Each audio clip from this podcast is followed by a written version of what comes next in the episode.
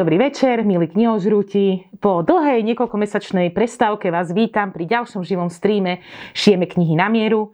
Moje meno je Ľudka a v prvom rade vám chcem poďakovať, že ste aj počas mesiacov a týždňov, keď sme nenatáčali, zachovali e, priazeň e, pre tento stream, že ste nám písali, či už do Pantarej alebo mne. E, veľmi ma to vždy potešilo. Pýtali ste sa pravidelne, kedy začneme opäť natáčať, že vám tieto streamy chýbajú. Mňa to veľmi motivovalo a povzbudzovalo. A priznám sa, že sme chceli uh, natáčať, keď bude trošku lepšia situácia, keď bude trošku bezpečnejšie vonku, ale už sme nemohli vydržať, tak sme sa rozhodli, že sa s týmto formátom práve dnes vrátime a sme plní energie, mám toho dosť načítaného, takže mám uh, o čom rozprávať na ďalšie, ďalšie týždne. Chystáme pre vás veľmi zaujímavé všelijaké prekvapenia, súťaže, ceny a množstvo zaujímavých tém na nasledujúce streamy. Dúfam, že ste posledné týždne týždne a mesiace strávili hlavne v zdraví, a spolu so svojou rodinou, že je všetko v poriadku, že tento lockdown trávite v tom najlepšom pri tej najlepšej knihe a v pokoji a že si teraz v kľude vychutnáte náš takmer hodinový stream. No a skôr ako začneme dnešnú tému, ktorá, ktorú sme si nazvali Prečítaný lockdown, tak mám na vás dve veci.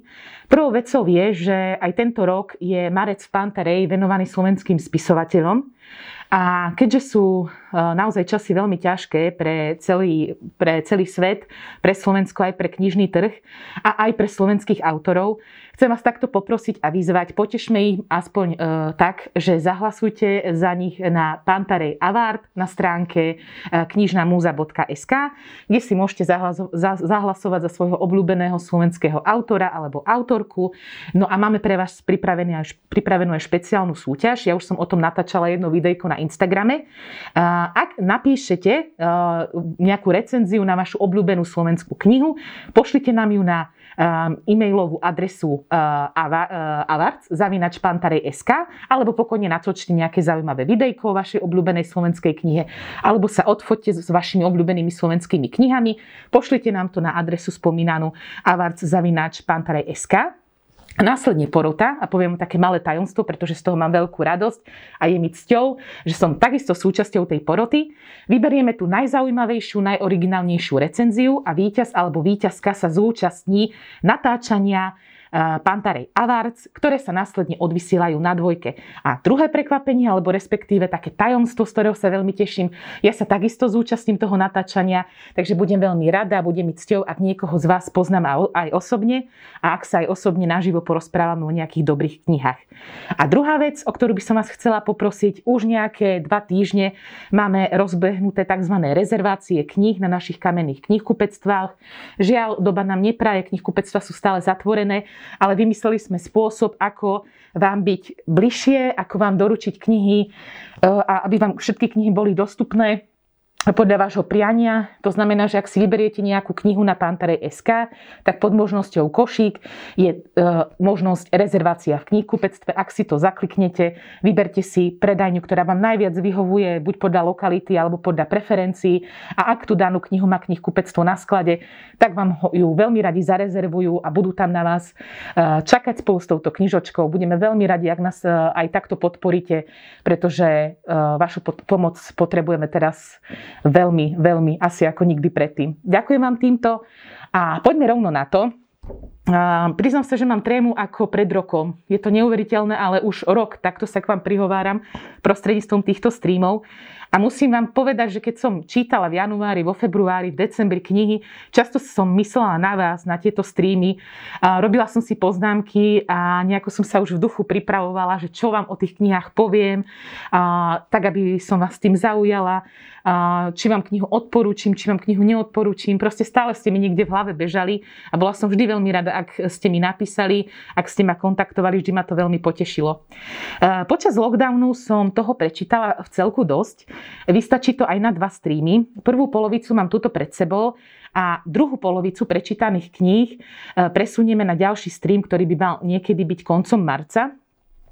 Naposledy sme sa videli v decembri. V decembri som toho nečítala až tak veľa, ako som plánovala, pretože my sme sa zatvorili doma v takej vianočnej bubline spolu s mojou rodinou a chcela som sa venovať hlavne im. Celkovo od, toho, od tej polky decembra do konca som prečítala nejakých 8 kníh a o jednej vám za chvíľku porozprávam a tých ďalších 7 bol vlastne rereading Harryho Pottera. Vôbec som to neplánovala, ani som na, na Vianoce žiaľ nedostala tú krás, toto krásne nové vydanie s ilustráciami Adriana Macha, ale keď som si tak upratovala moju knižnicu a narazila som, si na, na, narazila som na Harryho Pottera, jednoducho som zatúžila sa znova vniesť do toho sveta a musím povedať, že, že rereading v mojom prípade bol takmer po 20 rokoch.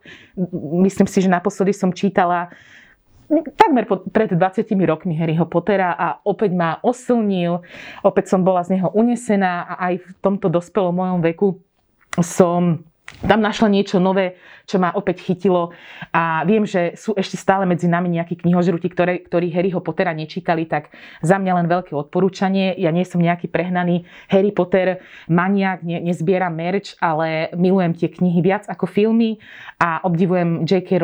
Rowling, pretože stvorila unikátne a jedinečné uh, dielo. No a tou 8. knihou nebol nikto iný ako nový Sebastian e, Ficek, respektíve už vyšiel aj nový, o ktorého dnes budeme súťažiť, e, kniha s názvom Noe. Ale ja som v decembri prečítala knihu Cesta domov, ktorá má takúto peknú obálku a vyšla vo vydavateľstve Tatran. Myslím, že e, ju čítali aj mnohí z vás, lebo som ju videla dosť na Instagrame. Sebastiana Ficeka ja môžem. Ja mám veľmi rada nemeckých autorov. autorov. Im ten štýl písania psychotrilerov a detektívok veľmi ide. Um, Sebastian Ficek má pre mňa už taký nezameniteľný štýl písania.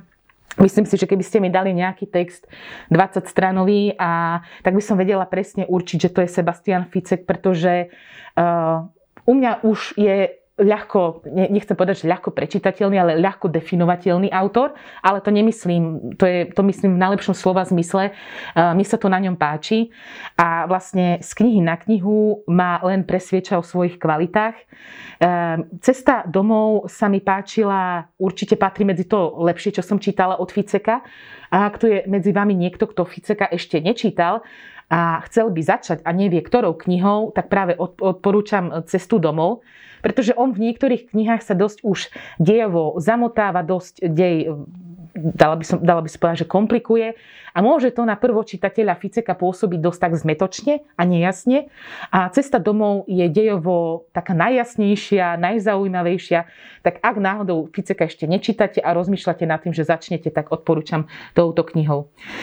Čo sa týka deja, iba v krátkosti v Nemecku existovala, alebo existuje taká linka, e, taká tiesňová dá sa nazvať, keď e, ženy idú domov z práce po tme neskoro a necítia sa v bezpečí a komfortne, tak zavolajú na tú linku, kde operátor s nimi telefonuje, kým sa nedostanú domov alebo do bezpečia. No a e, práve na takúto linku príjma, príjma operátor ktorý sa volá Jules alebo Jules, neviem presne ako sa to číta, telefonát od Kláry, ktorá sa chystá spáchať samovraždu, pretože je presvedčená, že ju e, prenasleduje psychopatický vrah, ktorý jej oznámil e, dátum smrti, ktorý je akurát ten, ten dátum, keď sa ten príbeh odohráva. A ona proste nechce vyčkávať, nechce na ňo čakať a rozhodla sa, že radšej teda si ten život zoberie. Samozrejme, Jules jej chce v tom zabrániť a vzniká medzi nimi taký zvláštny rozhovor, kde jeden druhému odkrývajú tak svoju, svoje vnútro, svoju minulosť a nebol by to Ficek, keby to teda poriadne nezamotal, poriadne neskomplikoval. A miestami som fakt rozmýšľala, kde na to ten autor chodí, pretože on je úplne sympatický, e, strašne fajn človek. Mali sme s ním minulý rok takisto takýto živý stream. Je milovník psov, je strašný pohodiak. A ani, ani sa mi nechce veriť, že píše takéto temné a také ťažké uh, psychotrillery, ako píše. Veľmi by som, ak by som sa ho mala opýtať len jednu otázku, tak by som sa ho práve spýtala na to, ako vlastne tvorí uh, štruktúru svojich kníh, ako vlastne, či odzadu, dopredu, alebo lebo fakt nad tým často rozmýšľam, keď čítam jeho knihy, že kde uh, on berie vlastne tieto nápady, kde, kde vôbec berie myšlienky na tieto knihy.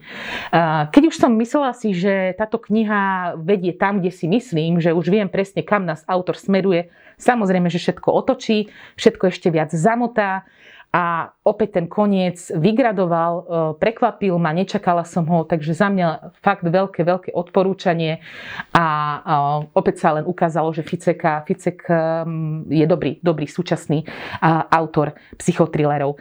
Ja už mám doma aj novinku Noe, o ktorú si dnes zasúťažíme. Ja sa ju chystám teraz čítať, snáď do konca marca ju prečítam a potom sa môžeme po prípade o nej takto spoločne porozprávať. Um, potom prišiel január a ja som mala dosť taký pomalý rozbeh v čítaní. Pre tento rok som si nedávala žiadne nejaké uh, čitateľské výzvy, nemám stanovené číslo, koľko kníh chcem prečítať. Uh, riešim to úplne podľa nálady, podľa toho, na čo mám chuť, čo mám po ruke a čítam všetko za radom, tak ako som to už plánovala minulý rok.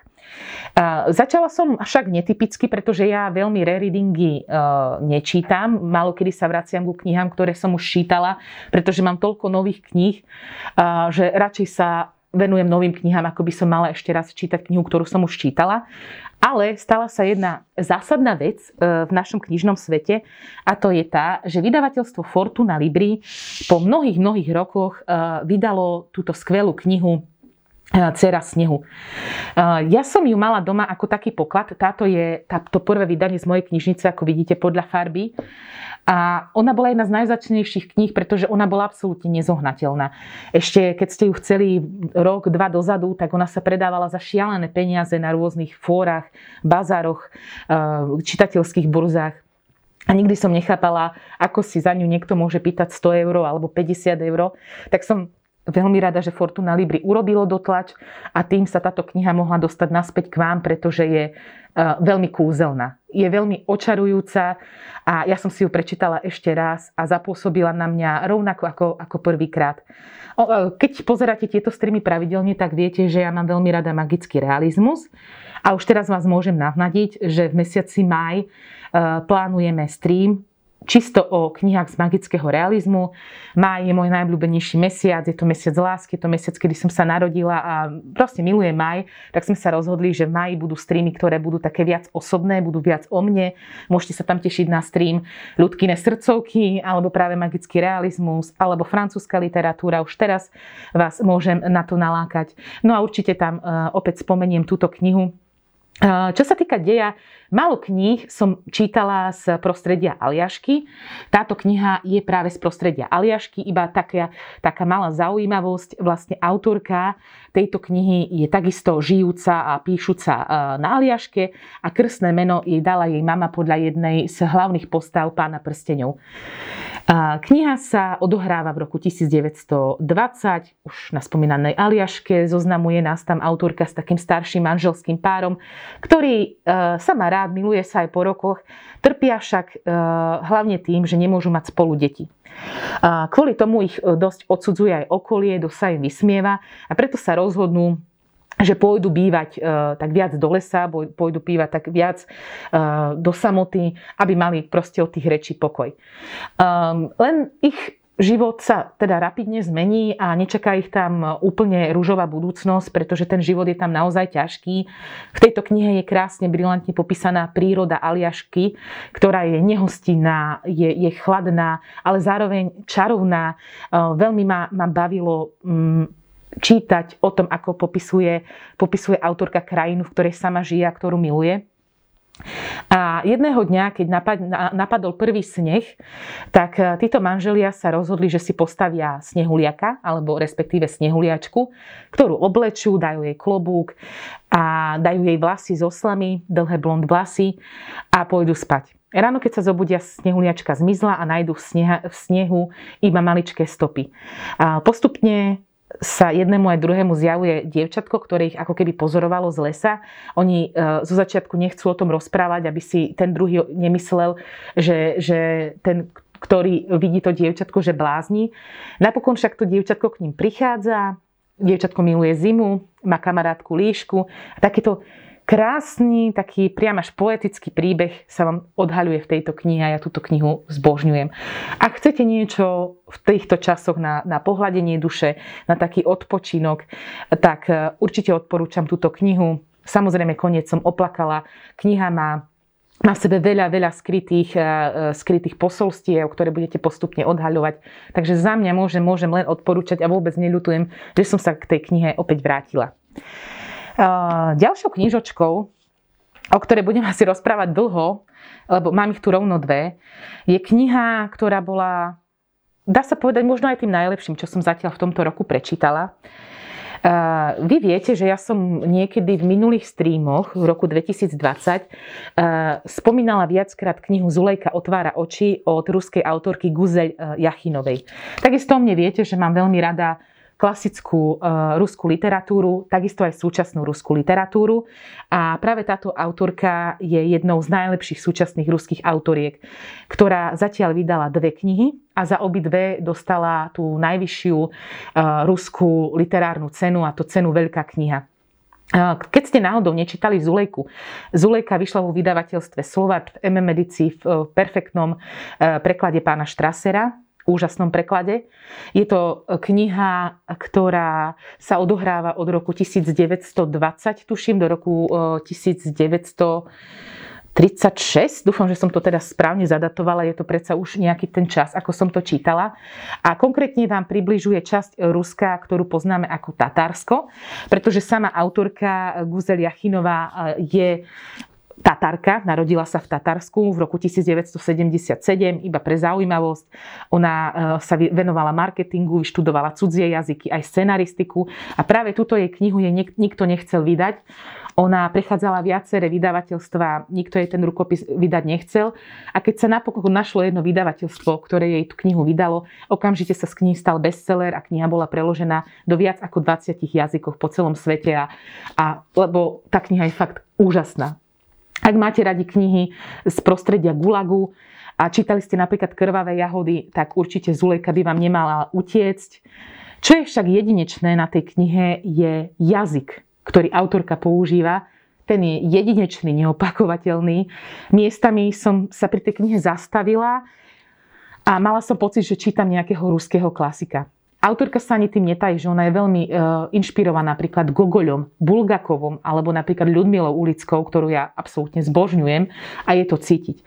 Pretože v tak mladom veku, ako, ako v ktorom je autorka, takto písať, je to naopak, naozaj e, jedinečné a, a v dnešnej dobe priam nevydané. Naspäť trošku k deju, aby som vás na to nalákala. Hlavná postava, ako už tušíte podľa názvu, Zulejka, býva teda v takej malej odľahlej tatarskej dedine. Má 30 rokov a žije e, už 15 rokov v veľmi zlom manželstve. E, má manžela, ktorý je tyran.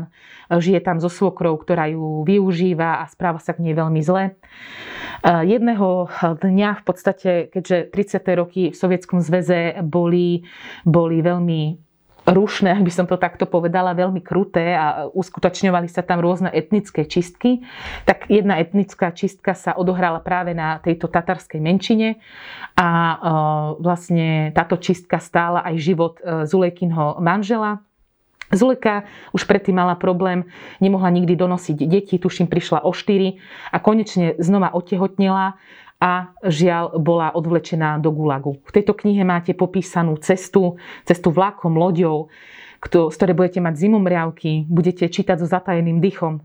Napokon budú žiť, e, dorazia na Sibír, e, do tzv. kolchozu, dúfam, že, to, že si to dobre pamätám, kde sa Zulejka stretáva s ďalšími ľuďmi, ktorí tam boli násilom, násilím odvlečení, či už to boli politickí väzni, alebo to boli intelektuáli, ale aj zlodeji a, a rôzne, rôzne iné individuá. Museli tam oni medzi sebou začať nejako fungovať a vytvoriť si taký zvláštny svet vo svete, aby vôbec prežili. E, ešte navyše ona tam porodí syna ktorý sa tuším volal Juzuf, jej vytúžený syn. Takže opäť má dôvod žiť, opäť e, má dôvod bojovať kniha, ktorá, ktorú odporúčam všetkými desiatimi každému. Ja som veľmi rada, že som ju videla na Instagrame, že ste si ju čítali. Videla som ju u Teres číta, veľmi mi tým urobila radosť. Viem, že sa vám kniha páčila rovnako ako mne. Takže určite ju čítajte a šírte ďalej posolstvo tejto knihy, lebo je úžasné. A ak niekto vie dobre e, po rusky, tak som objavila, že vlastne verejnoprávna ruská televízia podľa tejto knihy natočila 8-dielny seriál, ktorý nájdete na YouTube. Na YouTube nájdete, keď si tam dáte, že Zulejka v po rusky teda, um, v azbuke, tak, tak vám vybehne jedno video, ktoré má takmer, tuším, 7 hodín alebo 8 hodín a tam sú vlastne všetkých 8 častí uh, tohto seriálu. Ja po rusky žiaľ neviem, uh, titulky tam nie sú, ale pozerala som si to a aj keď som tomu nerozumela, tak strašne to na mňa zapôsobilo veľmi dobre, ten seriál natočený, takže odporúčam. No ale nie túto knihu som čítala v roku 2021, ale e, v českom jazyku vyšla druhá kniha od tejto autorky Deti Volhy, alebo ak chcete Deti Volgy, ktorá rovnako získala ruskú cenu, najvyššiu ruskú cenu, veľká kniha. A žiaľ, táto ešte nevyšla v Slovenčine, ale ja som jednoducho nemohla čakať na slovenský preklad, aj keď musím uznať, že aj český preklad od českého prekladateľa Jakuba Šedivého je úplne, úplne úžasný a klobúk dole. Čo sa týka tematicky, opäť nám autorka približuje určité etnikum, určitú skupinu obyvateľov Sovietskeho zväzu, o ktorom som nevedela.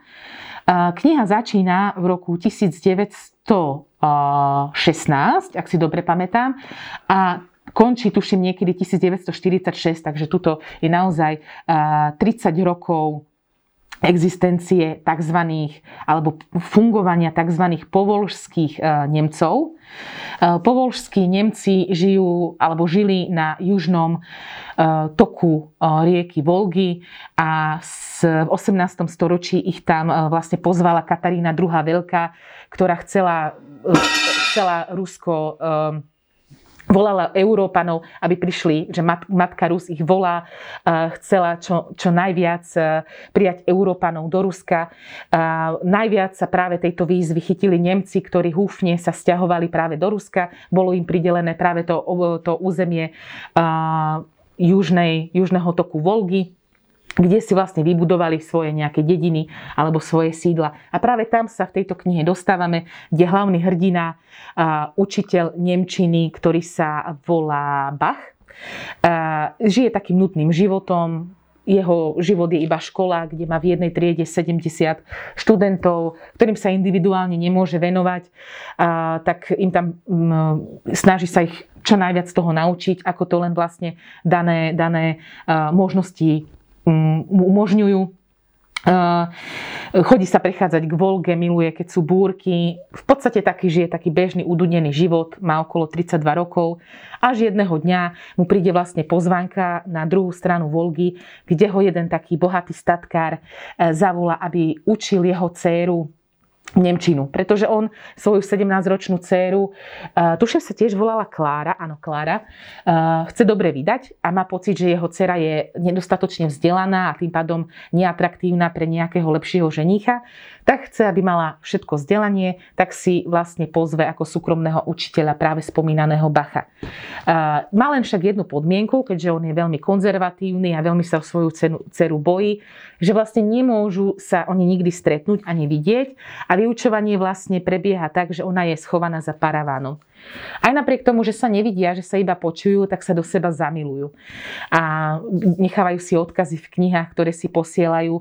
A na prvý pohľad by sa zdalo, že sa začína nejaký kúzelný príbeh lásky, ale ako asi tušíte, tá láska nedopada dobre, dopada, e, priam by som povedala, tragicky, ale nechcem predbiehať. E, jedného dňa, keď sa zobudí práve tento učiteľ Bach, e, nájde na Prahu svojho domu neznáme dievča, ktorým je práve Klára a spolu vlastne začínajú žiť. Lenže dejiny udalosti, veľké dejinné udalosti, ktoré sa, ktoré sa dejú vo svete, ktoré sa dejú v podstate v Rusku, im v tom nejakým spôsobom bránia, ovplyvňujú ten ich život obyčajný. A ja milujem, keď sa v knihách e, stretávajú dve veci, ktoré, ktoré ma najviac bavia, a to je literatúra, veľká literatúra a e, veľká história. A práve v tejto knihe sa to, sa to stáva, pretože vy opäť na na takýchto obyčajných príbehoch ľudských, na, na vlastne obyčajných ľudských osudoch vnímate tie veľké udalosti, ktoré sa dejú niekde v Rusku, niekde na pozadí. Prežívate s nimi teda koniec Prvej svetovej vojny, prežívate s nimi to ťažké medzivojnové obdobie, aj začiatok uh, druhej svetovej vojny, rok 1941, keď vlastne Nemci napadli Sovietský zväz a práve táto menšina Nemcov bola veľmi Stalinom atakovaná, e, prežilo z nich, prežila z nich len časť, e, ostatní boli odvlečení do gulagu alebo museli utieť zo svojej už dá sa povedať, novej domoviny. Táto kniha je absolútne skvelá. Tak ako som hovorila u Zolejky, opäť sa opakuje ten krásny štýl písania autorky, ten, ten jej špecifický ojedinelý jazyk. A určite jej odporúčam, ak vám nevadí čítať po česky, prečítajte si to, stojí to za to. Určite odporúčam pre náročnejšieho čitateľa, nie je to nič na jeden večer, ale budete si vychutnávať stranu za stranou a nebudete chcieť od tej knihy sa odtrhnúť, tak ako ja. A ja som si ju tak šetrila, že nechcela som, aby prestala. Chcela som ju čítať čo najdlhšie a vychutnávať si, vychutnávať si to. Opäť ten, ten jazyk, to je jedinečné. To je niečo, ako keby ste čítali fakt nejakú dobrú ruskú klasiku. Takže za mňa deti volhy určite odporúčanie a pevne verím, že sa čoskoro, čoskoro dočkáme aj slovenského prekladu. Ďalšiu knihu, o ktorej by som vám chcela porozprávať, skôr ako prejdem na vaše otázky, je kniha z vydavateľstva Inak od e, Rachel alebo Rachel e, Kašnerovej Klub Mars. Ja mám veľmi rada vydavateľstvo Inak, takisto pre vás chystáme aj stream, kde budú len e, knihy vydavateľstva Inak. A mám veľmi rada práve ich edíciu Pandora, ktorá je charakteristická týmito peknými obálkami, kde je vždy zobrazená buď e, ženská tvár, alebo aj celá postava. A túto knihu som si vybrala bez toho, aby som vôbec skúmala, o čom tá kniha je. Ma zaujala, vyšla, vtedy to bola novinka, niekedy v novembri som si ju tuším kupovala, alebo začiatkom decembra. No a práve teraz v januári na ňu vyšiel čas, a som veľmi rada, že som si ju vybrala zakúpila, že ju mám v svojej knižnici, pretože už dávno som nečítala nič podobné. Ak máte radi väzenské prostredie, ak máte radi seriály alebo knihy typu Orange is the New Black, alebo napríklad vás zaujala kniha Volali ma Grace, tak táto kniha by sa vám podľa všetkého mala páčiť. Táto autorka je u nás na Slovensku nie až tak známa, ale v Amerike je to jedna e, z takých súčasných, veľmi úspešných e, amerických autoriek. Tuším, vydala tri knihy, všetky tri boli veľmi dobre prijaté verejnosťou aj kritikou, získala niekoľko ocenení. A ona je známa tým, že ona keď ide písať knihy, tak ona si vážne necháva záležať e, na tom, aby, aby fakt vedela, o čom píše robí si poctivé rešerše, navštevuje, proste, navštevuje ľudí, rôzne miesta, o ktorých chce, chce písať.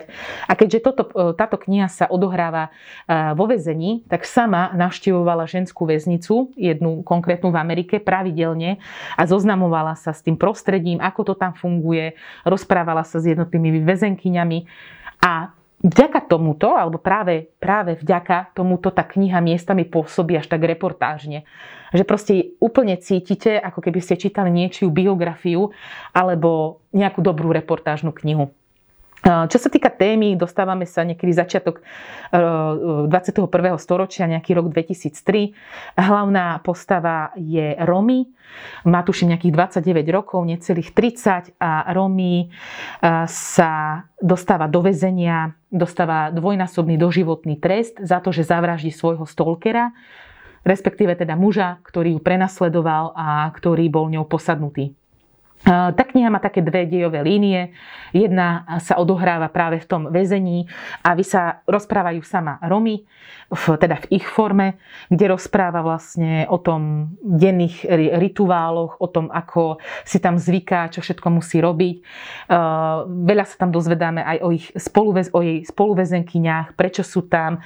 Veľmi pekne nám tam vykresluje jednotlivé charaktery tých väzenky. Niečo podobné ako už spomínanej Orange is the New Black a druhá dejová linka tu nám ako keby rozprával rozprávač v airforme to sa, e, a ten rozprávač nám retrospektívne vyrozpráva e, postupne príbeh, e, príbeh vlastne Romy, prečo sa dostala do toho väzenia, ako sa tam dostala. Pretože postupne sa dozvedáme, že ona vonku zanechala teda aj svojho malého syna vo výchove jej matky, ale tá jej matka zomiera a o jej syna sa nemá kto postarať. A ona síce už rezignovala na ten život a už sa zmierila s tým, že v tom väzení ona zomrie, ale naraz vznikne nová situácia a ona chce pre toho syna zabezpečiť lepšiu budúcnosť.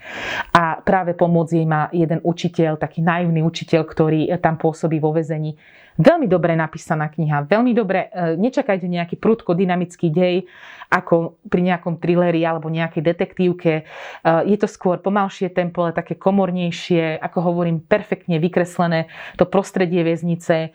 V pozadí sa e, rieši väčší americký politický problém, republikáni versus demokrati.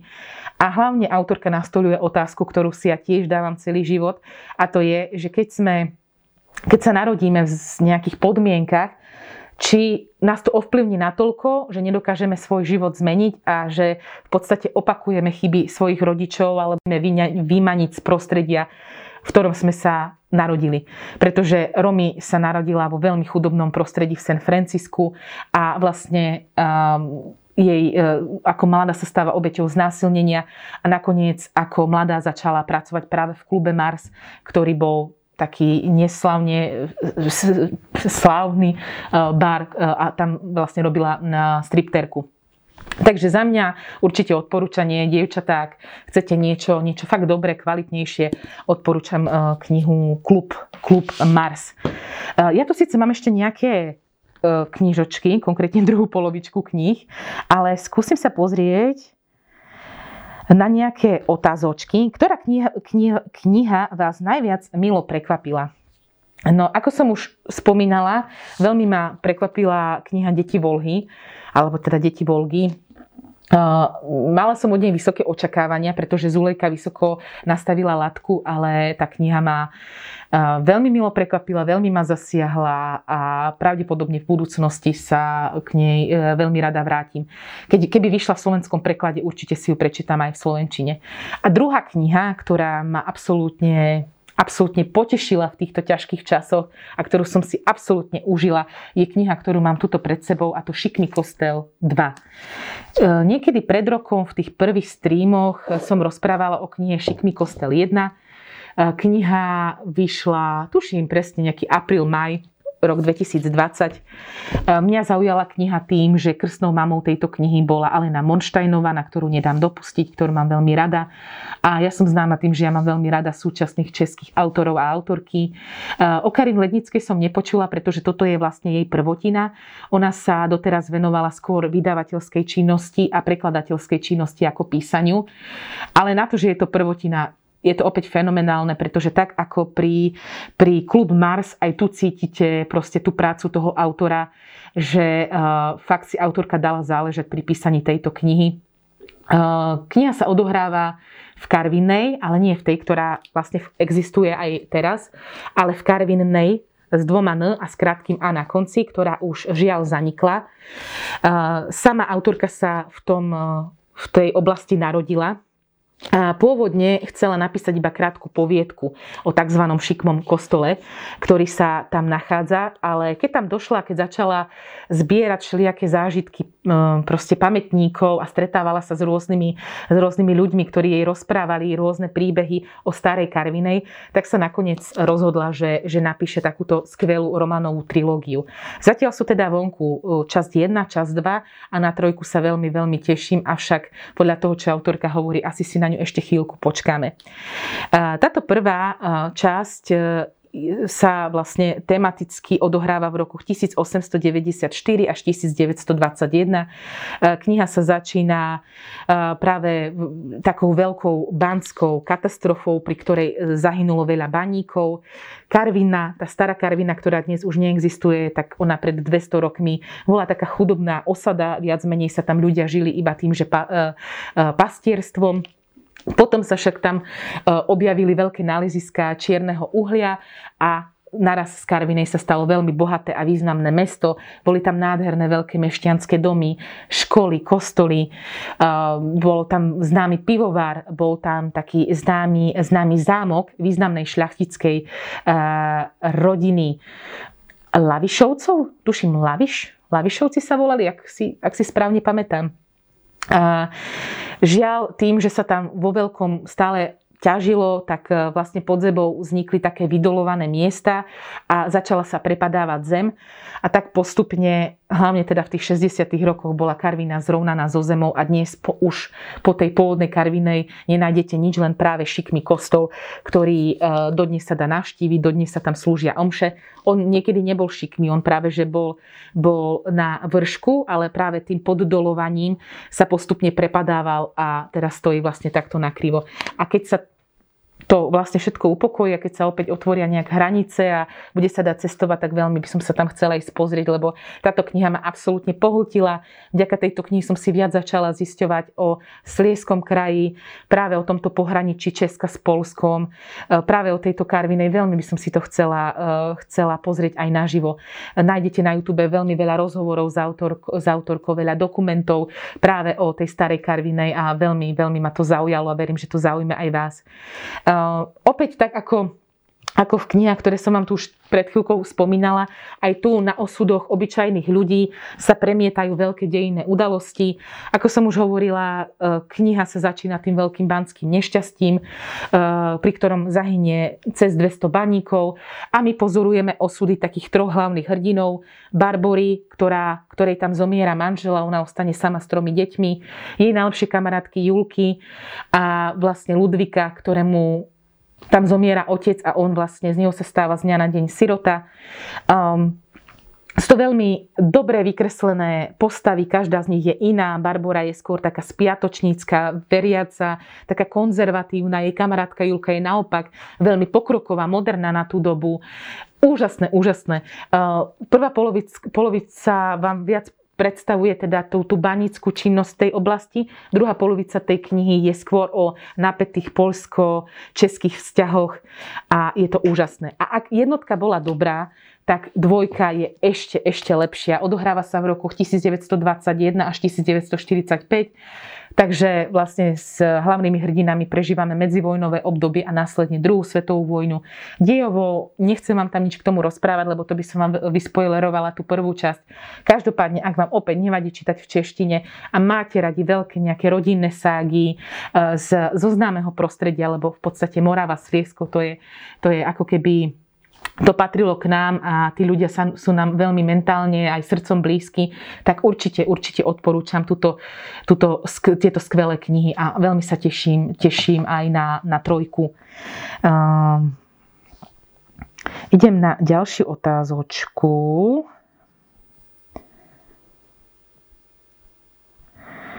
Uh, my sme sa vás pýtali, respektíve sme e, vás vyzvali, aby ste mi otázky dávali aj dopredu. Um, tak nejaké tu mám. Ahoj ľudka, čítala si nejakú dobrú knihu o pandémii? Priznám sa, že ani som nevyhľadávala takéto knihy, pretože tej pandémie je všade naokolo až až a nejako som uh, nemala nejako um, chuť čítať nejakú knihu o pandémii, ale chystám sa na nového Ficeka a podľa anotácií a podľa toho, čo som o tej knihe počula, je to kniha, ktorá, tam, ktorá rieši pandémiu. A dnes inak o tú, hru, o tú knihu aj hráme. Takže pravdepodobne nový Ficek a Noé by mohol byť aj typom pre vás.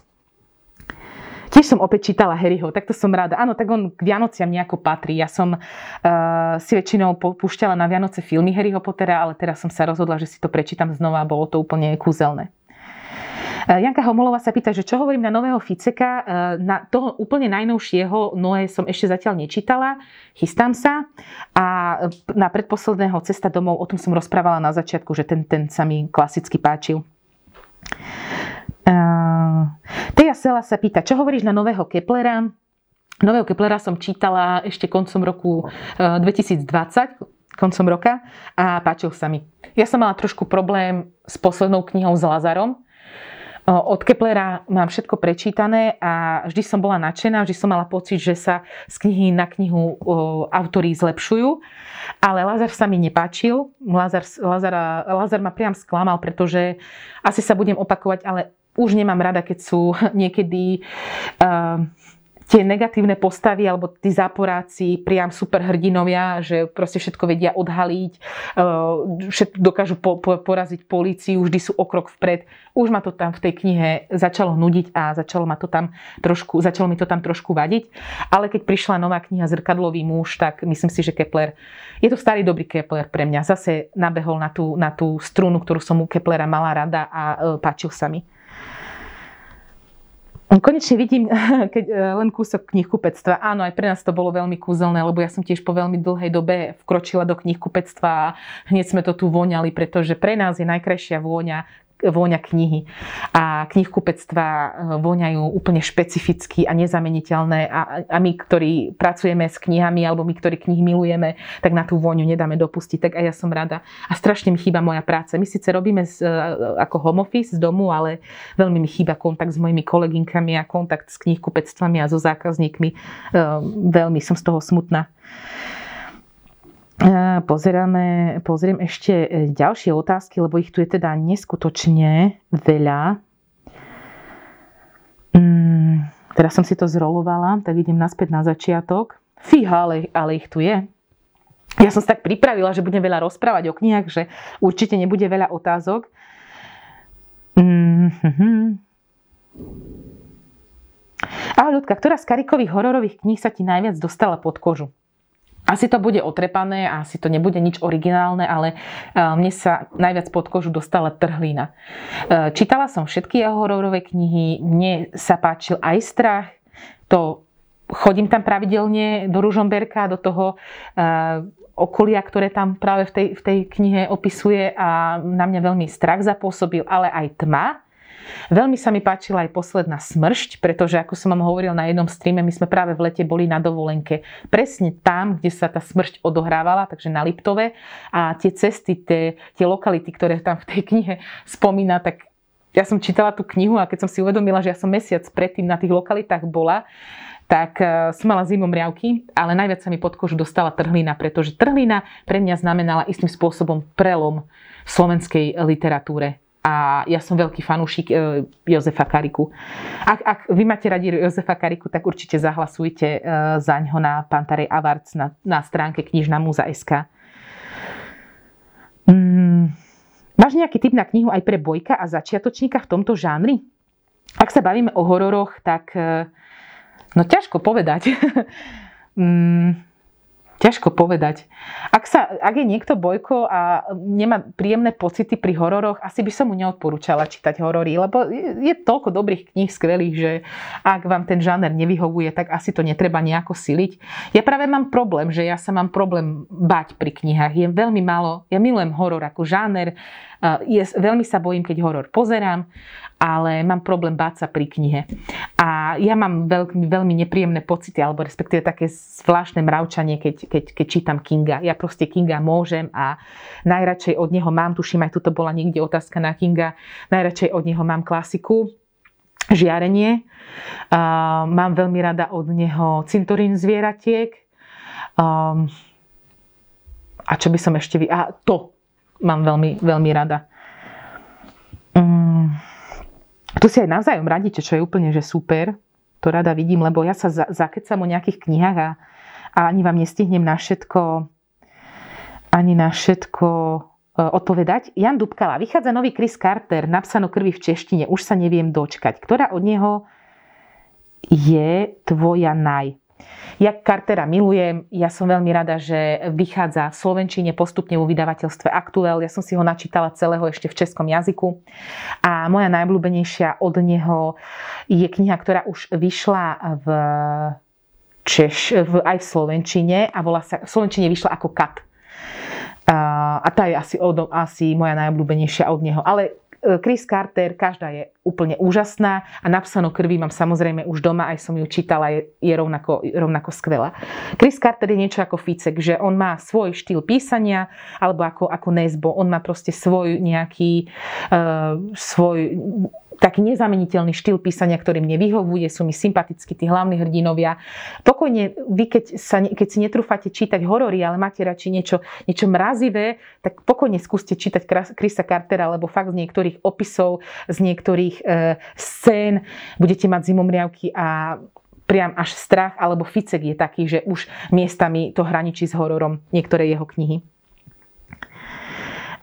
Ľudka, tvoje odporúčanie som čítala od Irsy, pamatujú si vás všechny a bolo to super. Niečo podobné duchárske? Ja mám veľmi rada, e, ja mám veľmi rada knihu e, k Dům ozvien od Barbory Erskinovej. Teraz som si uvedomila, že ja som čítala asi e, nejaké iné otázky, ale už som naspäť pri tých aktuálnych. E, čítala si aj nejakú dobrú absintovku? Absintovku som teraz počas lockdownu nečítala, ale chystám sa, výjdu skvelé novinky od autorky, ktorú, ktorá napísala e, Amerikánka, tak e, od nej sa chystám čítať túto knihu a tuším, vyjde aj kniha, ktorá sa bude volať Biela alebo Biele. Aj na to sa chystám. Ja absintovky milujem a o absintovkách sme natáčali jeden stream, ktorý nájdete aj na YouTube, aj tuto niekde na Instagram TV. Ehm, čítala si Kirke, je to moja mytologická prvotina a zatiaľ som veľmi spokojná. Kirke je fajn, mne sa ešte viac uh, páčila druhá kniha od autorky. Um, teraz rozmýšľam, ako sa volala. Druhá kniha od autorky sa mi páčila ešte trošku viac a prednedávnom vo vydavateľstve uh, Tatran vyšla aj knihy, kniha Mýty, tuším od Stefana Fraja ak, sa, ak dobre hovorím to meno, a tá sa mi páčila úplne že najviac, takže tu vám odporúčam. Ale mám, čo sa týka mytológie, mám veľmi rada aj knihu od Nila Gaimena Severská mytológia. Ľudka, dala si už šancu slovenským spisovateľkám, potešil by aj stream na túto tému. Bude jeden stream o slovenských autoroch a bude o dva týždne. Na budúci týždeň bude stream, ktorý venujeme literatúre pre silné ženy a o silných ženách a ďalšia, ďalší týždeň bude venovaný slovenským autorom a autorkám. No a posledný marcový týždeň bude opäť prečítaný lockdown a budú to opäť knihy, ktoré som prečítala počas januára a februára a ktoré som vám tu nejako nestihla priblížiť. Ešte, čo mám pred sebou, aby som ešte v krátkosti vám dala nejaké knižné odporúčanie, tak Určite vám odporúčam túto knihu, ktorá ma veľmi, ktorá ma veľmi zasiahla, veľmi sa mi páčila. Zase som počas tuším februára mala obdobie, keď som sa začala opäť zaujímať o Severnú Koreu a pozerala som na, na YouTube a na internete rôzne všelijaké dokumentárne filmy a, a videá o Severnej Koreji a samozrejme hneď som si začala aj hľadať nejakú literatúru k tomu. No a narazila som na novinku, ktorá vyšla v, opäť v češtine, snáď vám to nevadí, od autorky Niny Špitálnikovej a to svedectví o živote v KLDR. Táto kniha alebo respektíve autorka vám je už možno známa, ak sa zaujímate o túto tému, pretože toto je už jej druhá téma, e, druhá kniha na túto tému. Ona ako je jediná z Európy a jedna z mála zo sveta vôbec sa dvakrát dostala do Severnej Korei a na stáž a dostala sa vlastne študovala na univerzite Kim Il-sena, ktorá je najprestížnejšia univerzita v KLDR a je veľmi ťažké sa tam dostať. Jej prvá kniha sa volala Medzi dviema Kimi, tá sa mi celkom páčila, aj však, ak, ale však, ak mám byť úprimná, čítala som aj lepšie knihy z prostredia Severnej Korei, trošku mi tam vadil ten štýl, že dosť, dosť skákala z prostredia do prostredia a niekedy som sa nevedela e, orientovať v tej knihe.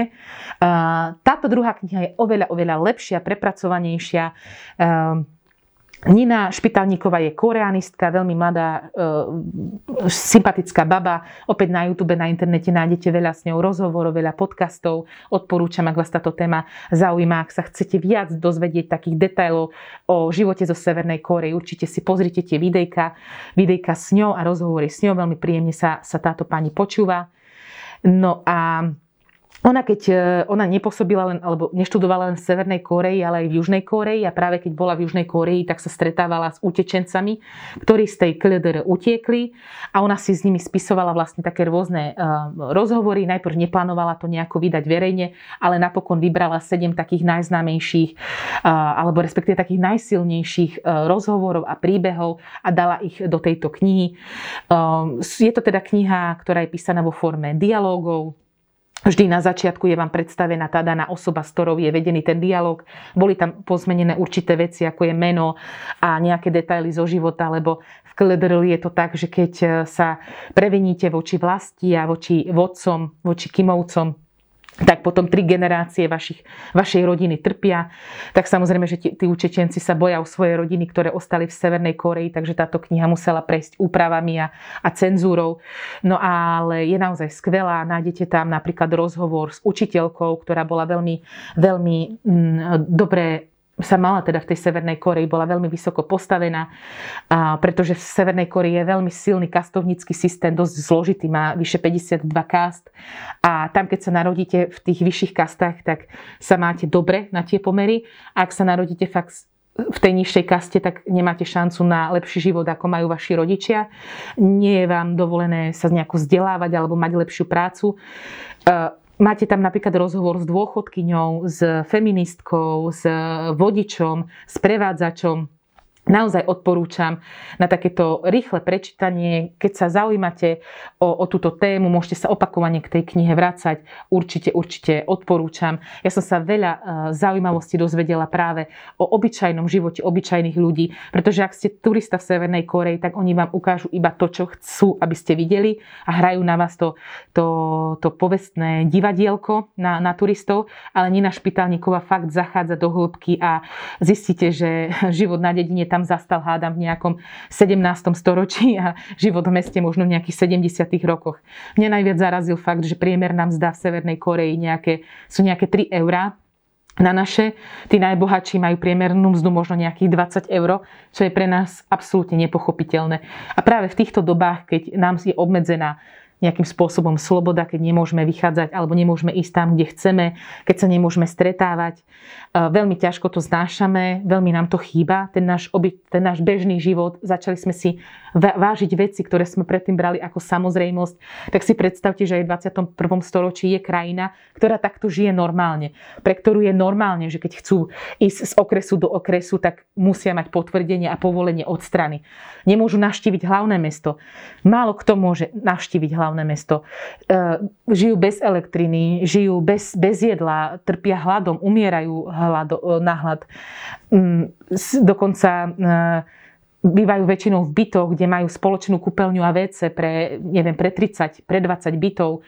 Dokonca je strážené aj koľko fekalí, ktorá rodina vyprodukuje. No proste, keď to budete čítať a budete čítať tie detaily, tak budete mať zimomriavky, povinná povinná vojenská služba je tam 10 rokov v strašných podmienkach, zdravotníctvo ani nehovorím.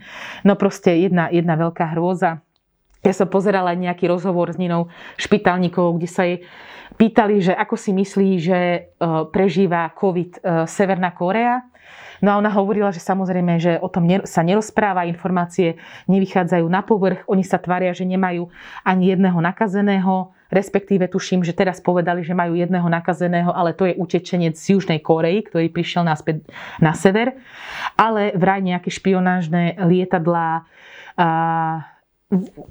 zaznamenali nejaké podivne horiace budovy, takže pravdepodobne nakazených, vyzerá to tak, ako keby nakazených situovali a nahnali do nejakých budov a tie potom podpalili. Posledný krát som o niečom takom počula, že sa toto dialo v gulagoch. Tak e, ak ešte dnes niekde existuje štát, kde sa toto normálne deje, tak je to, je to proste hrozné. A pre mňa to bolo veľmi, veľmi čítanie veľmi zvláštne, vzbudzovalo to vo mne priam také, také, také nepríjemné pocity. Um, Ahoj, akú sci-fi knihu odporúčaš? Nika sa pýta. No, nie je to úplne čisté sci-fi, ale je to kniha, ktorú som prečítala, tuším, minulý týždeň. A je to kniha od Johna Marsa Pasažieri. Určite ste ju videli niekde, e, teraz je to novinka, tak e, nájdete ju, nájdete ju všade. Videla som ju aj veľa na Instagrame, na Facebooku. E, tohto autora už som poznala, nie je to pre mňa nový autor, už v Slovenčine vydal tri knihy. Tu prvú v vydavateľstve IKAR, ďalšie dve vo vydavateľstve Lindeni. Prvá bola Spriaznené duše. V podstate bol to takisto thriller s prvkami sci-fi, kde sa zaoberal DNA, genetikou a to, že či pomoc pomocou genetiky a DNA nám môže niekto stvoriť ideálneho partnera pre život. Ja som tú knihu nečítala, ale po pričetaní tejto knihy sa na ňu určite chystám. No a táto kniha je takisto thriller s prvkami sci-fi, a síce sa odohrala v budúcnosti, ale keď si ju budete čítať, tak si uvedomíte, že tá budúcnosť nie je až tak vzdialená a že to sci-fi nie je až také nereálne na dnešnú dobu, pretože on sa tam zaoberá dvoma takými hlavnými témami. To prvou témou je, je, taká, je taká, sú autá, ktoré dokážu samé, samé jazdiť, autonómne autá, alebo ako by som ich nazvala. A druhá téma je nebezpečnosť sociálnych sietí, ktoré tam autor rozoberá to, to, že koľko vecí o sebe dávame na internet, koľko vecí zdieľame a ako ľahko sú dohľadateľné a ako ľahko sa dajú zneužiť e, e, proti, proti nám. V tejto knihe, táto kniha sa volá Pasažieri, pretože e, sú to vlastne pasažieri v týchto inteligentných autách, ktoré 8 týchto aut e, v podstate prevezme kontrolu ako keby nad tými pasažiermi a je im oznamené, že v podstate čoskoro zomrú Všetky tých 8 pasažierov je konkrétne, je tam nejaká celebrita, tehotná žena, vojnový veterán, tyraná žena na úteku, manžel s manželkou, v každý v inom aute a potenciálny samovrah. Všetko je vysielané naživo na internete, ľudia sa na to pozerajú ako keby na reality show, ktorý z nich zomrie. Ale ako to už býva pri týchto knihách, nič nie je len tak, takže postupne sa aj viac dozvedáme o jednotlivých týchto pasažieroch, prečo sú tam, prečo si tieto autá akurát, akurát vybrali vybrali ich a je to veľmi, veľmi zaujímavé, až také dýchberúce čítanie, veľmi podarený sci-fi thriller, určite odporúčam, pretože fakt budete celý čas myslieť na to, že to nie je až také sci-fi, ako by sa na prvý pohľad mohol zdať a že táto budúcnosť, ktorá je opisovaná tu, je pomerne blízko nás. Takže môžeme túto knihu brať aj e, ako také poučenie do budúcna. Ešte máme posledných 5 minút, tak ja ešte skúsim pozrieť nejaké otázky. Ja som sa trošku v tých otázkach zamotala, lebo ich tu mám strašne veľa a chvíľku som čítala aj nejaké neaktuálne, ale tak nevadí, tak snáď, stať, e, e, snáď som dala nejakú, nejakú odpoveď na otázku, ktorú by ste mi aj normálne položili. Ešte skôr, lebo teraz som si to... A, už som naspäť. Ešte by som vám chcela narýchlo priblížiť knihu, ktorú určite odporúčam. Milujem vydavateľstvo Slovenský spisovateľ kvôli tomu, že vydáva skvelú, skvelú sériu životopisy slávnych alebo životy slávnych. Toto je novinka od autora Meta Rísa, meno psané krvou. Už podľa obálky vidíte, že ide o životopis Caravaggia, ale nie je to taký typický životopis, nejaký chronologicky nudný. Je to perfektný životopis plný, práve by som povedala, akčný životopis, ktorý určite bude baviť ako dámy, tak aj pánov nie je vôbec nudný. Caravaggio život bol sám o sebe akčný film. Bol to teda, odstávame sa v Taliansku v 17. storočí. Caravaggio bol jeden z najznámejších talianských barokových maliarov. Tuto vlastne je vyobrazená jedno, jeden z jeho najznámejších obrazov Medúza, keď jej vlastne odsekávajú hlavu on, Caravaggio bol taká zaujímavá postavička, veľakrát sa dostával do problémov, bol niekoľkokrát odsúdený, za, dokonca za vraždu, pretože on pri jednom súboji sa snažil pri vlastne šermiarskom súboji vykastrovať svojho protivníka a tým mu vlastne preťal žilu a on vykrvácal. Dostal sa do radu malteských rytierov a veľmi záhadne, alebo veľkou záhadou je samotná smrť. Tak ak chcete niečo svižné, dynamické a máte chuť na nejakú dobrú biografiu, určite odporúčam celú sériu Životy slávnych, ale aj knihu Meno uh, písané krvou. Uh, takže pozriem ešte nejaké, nejaké otázočky. Čo ty a klasika? Ja som, milujem klasiku, milujem Eh, hlavne ruských klasikov, eh, ale takisto mám veľmi rada Remarka. Eh, o klasike sme už mali jeden stream, ktorý je tuším uložený tuto niekde na Instagram TV, ale ja by som veľmi rada ešte tento rok urobila minimálne jeden stream, kde by som sa venovala klasike, pretože o tej by som vedela rozprávať hodiny a hodiny. Ale mojím najobľúbenejším klasickým Autorom je určite Dostojevský. Toho úplne milujem a moja najobľúbenejšie klasické literárne dielo od Dostojevského je Zločin a trest. A ako som už spomínala, mám veľmi rada eh, aj Markéza, mám veľmi rada Remarka a mám veľmi rada aj Bulgakova a majstra Margaretku. E, no, dneska to bolo tak trošku viac o mojom rozprávaní, snáď mi, snáď mi odpustíte, ale po dvoch rokoch ja som sa potrebovala naspäť dostať do tempa, tak snáď som vás nejako príliš nenudila, snáď som vás navnadila aj nejak, na nejakú tú knihu. E, o týždeň e, v stredu o 18.00 budem vám rozprávať o knihách, ktorým, ktorých hlavné hrdinky sú silné ženy. A keďže bolo v pondelok Medzinárodný deň žien, tak ja vám dodatočne blahoželám, ale nestihla som tú tému spracovať do stredy, takže na budúci týždeň stredu bude celý stream venovaný práve vám, milé dámy, a silným ženským hrdinkám v knihách. A knihu od Ficeka Noé získava Nika Buxlover.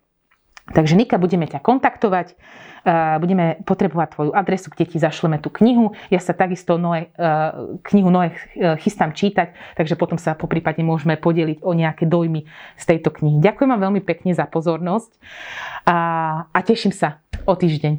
Majte sa krásne, dovidenia.